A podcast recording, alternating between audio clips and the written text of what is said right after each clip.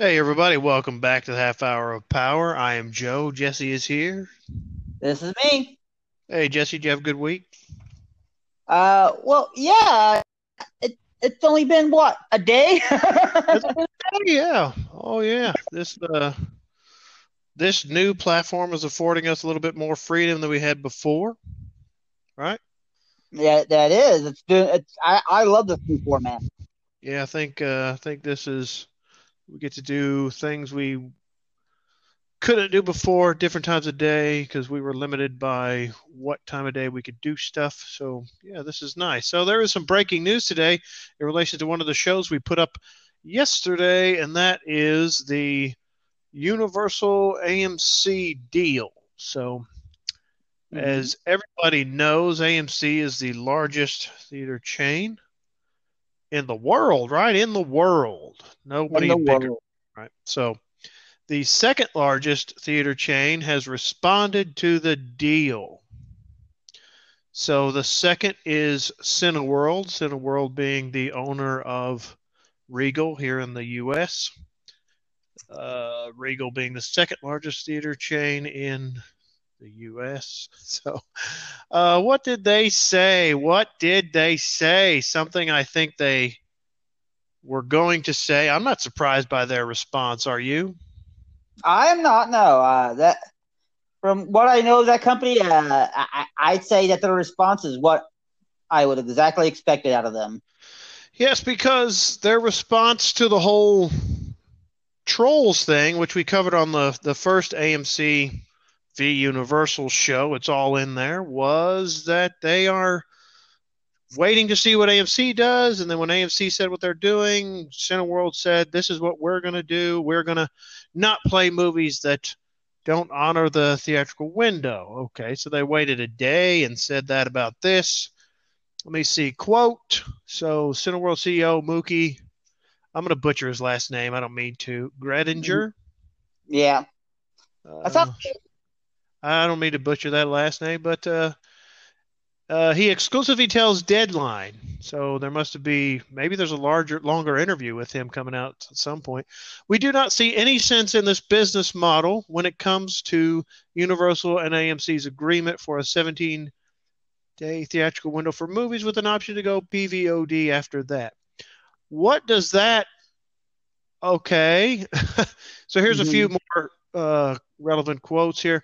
While we don't know the full details and we are always analyzing any move in the industry, we will analyze it. People need to be aware that the first big movie from Universal is coming only in 6 months, so there is no pressure here.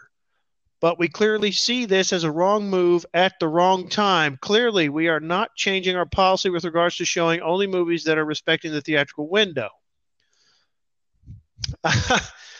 Okay, so how do you take that apart? I mean, like we talked about before with Trolls, Universal announced right when all the theaters shut down, they were going to release that PVOD.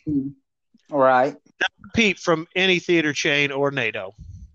NATO being National Alliance of Theater Owners, not the North Atlantic Trade Organization. In this treaty case. Organization. So, yeah, the treaty organization. So, yeah, so... Not a peep at all. I mean, that's why I kind of find all this suspects. Like, they didn't say a word until Universal said, it was successful, we made money, and now they're talking?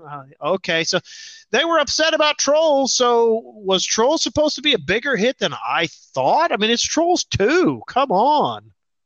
Well, I mean, sequels always do a little bit more money than the previous film. I mean, that's not a... not always. That's not always, but... Normally was they do. A big hit? I mean, was that like the big thing? Was that like the thing that I missed? Or was that a bigger hit than I know about? Apparently it was. Even I was watching an interview with a lady from Wonder Woman, the one who plays Wonder Woman's mom. Yes.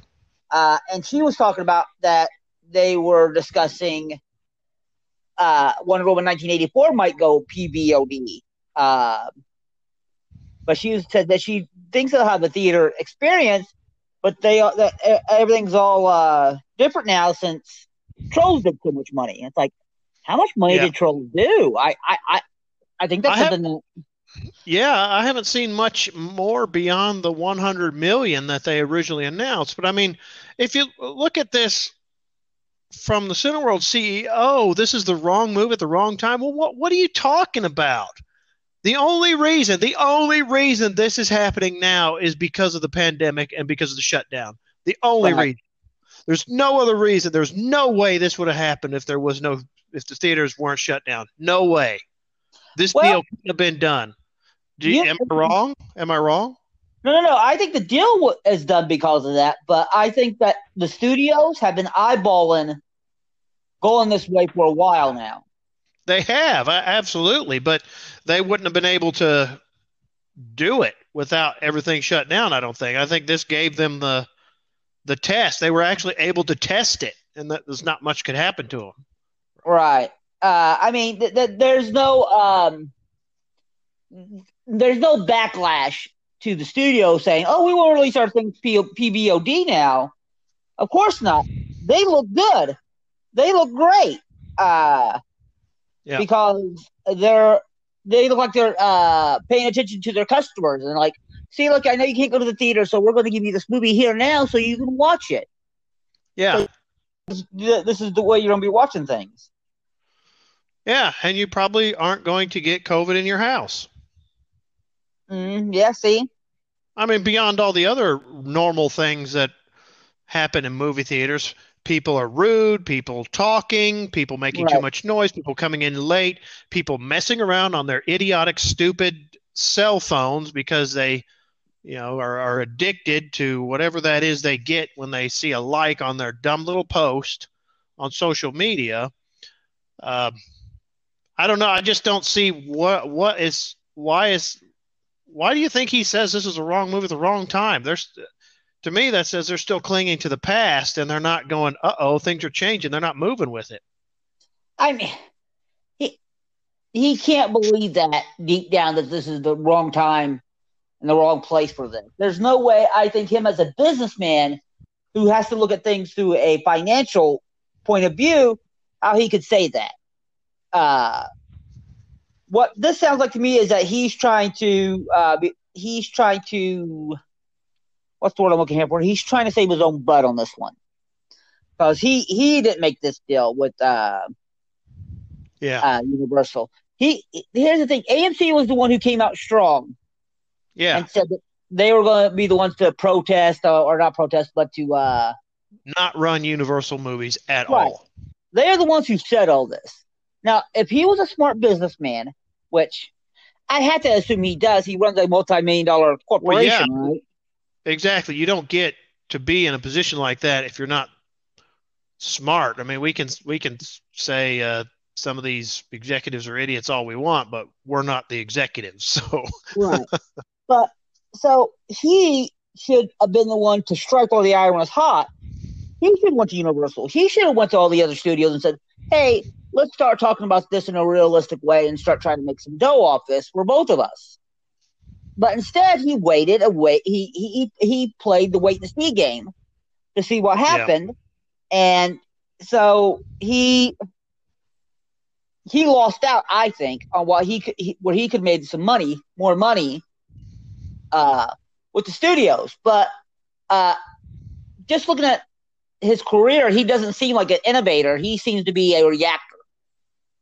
He reacts to what other people do or other people have done and then goes and tries to match them. Yeah. I agree. That's what I kind of see too when I look back at these articles and interviews with him. There's no there is no statement from Cinemark yet. They reached out to Cinemark for comment, but they say they weren't available. My guess is, I think we said this on the last show, that they're going to strike a deal with all the chains, other studios. There's going to be something that's going to happen for all of it. If you look at, I mean, he's saying the next large Universal movie isn't going to be for a few months away anyway, but I can't see Jurassic World. I mean, unless it's crap like the other one. The last one was crap. Yeah, big time. How bad it was after how good the other one was. But you know, the original director is back, so if he makes a bet, I just can't see that one staying 17 days. I can see that going a little bit longer. So do you think the Universal would actually pull that after 17 days, something like Jurassic World? I mean, the question is I mean, we don't know how this is going to play out. I think if Jurassic World, I think it's called Dominion, Jurassic World Dominion. Yeah. If it starts to escalate towards like Avengers numbers, like towards like that billion, I know. I mean, well, I'm just using it as the example that we're using. Okay. But if it starts to go towards that $1 billion mark, I can't see how they're going to pull that from theaters. But here's the thing, and this is how I, if I was Universal, I'd see it after that 17-day window. Why would you care if it's on theaters or not? What would be? Yeah, I guess it would have to be. Well, how, can they make more money if people are going to the theaters to see it after the 17-day mark, or can they make more money PVOD after that mark? I mean, do you think that maybe pre-sales on that? Do you think people are going to be able to pre-order a PVOD movie like that?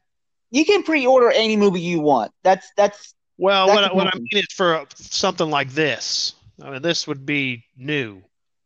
Right. You think, like, the day Jurassic World comes out, do you think we're going to be able to go order it for after the 17-day mark? Yeah, I mean, once the 17 days are over, how they release it is up to Universal. You know, if they want to release it on the 18th day, they can. But the problem is I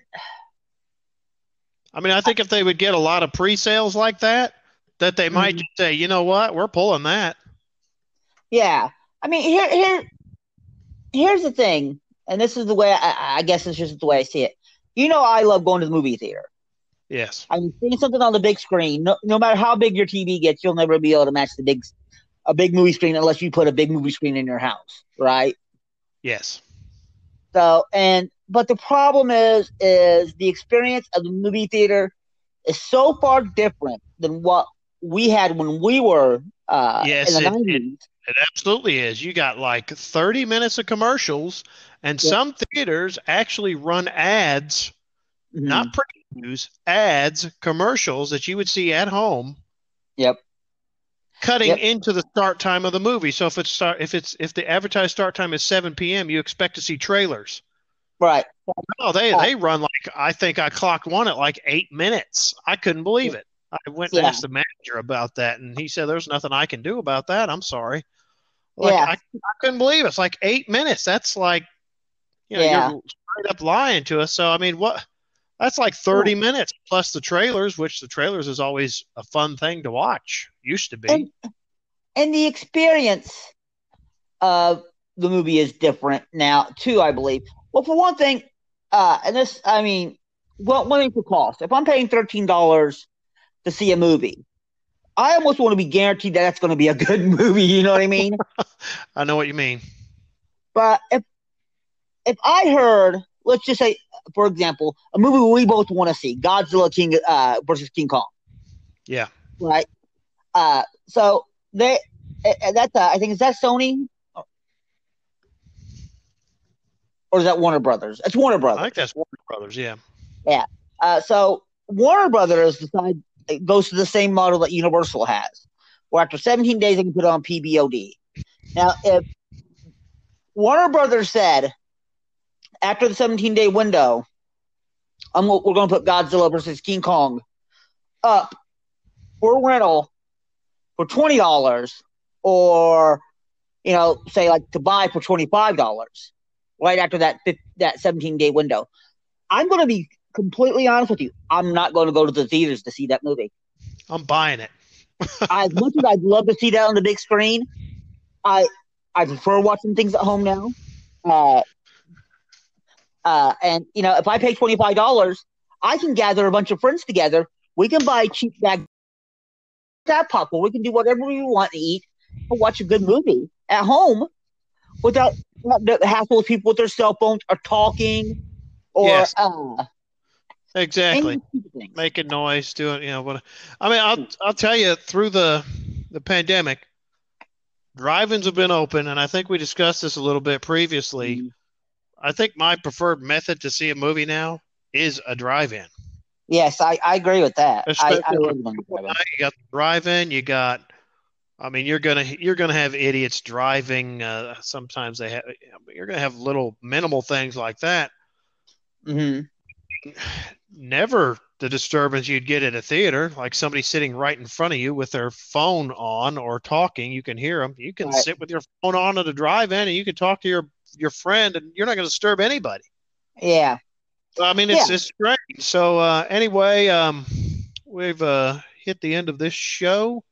We're going to continue to look at this and discuss it. This is a fluid situation. Going to keep going. So, yeah. Do you have final thoughts on this story, Jesse? Well, I think that if Regal doesn't start to look to the future instead of holding on to the past, but they're going to die. They're going to be done. I think so. I think you might be right. I think the one thing that I haven't seen from the theater chains is this is not their product. They're exhibitors. Universal movies from the studios are not theirs for them to demand what to do with it. It's the other way around. I think that's one thing that's not there yet. But yeah, I think, and I've said it before, some change needs to happen, and maybe this is it. Maybe this is the one that's going to wake them all up and say, hey, the future's coming. Mm-hmm. Yeah. And like you and me have said, I don't think theaters are going to go away. They're always going to be around. They're going to change. It's going to be different. And this seems like a forced change to me. So it'll be interesting to see what happens here or what shakes out with the other studios and other theater chains. Yep.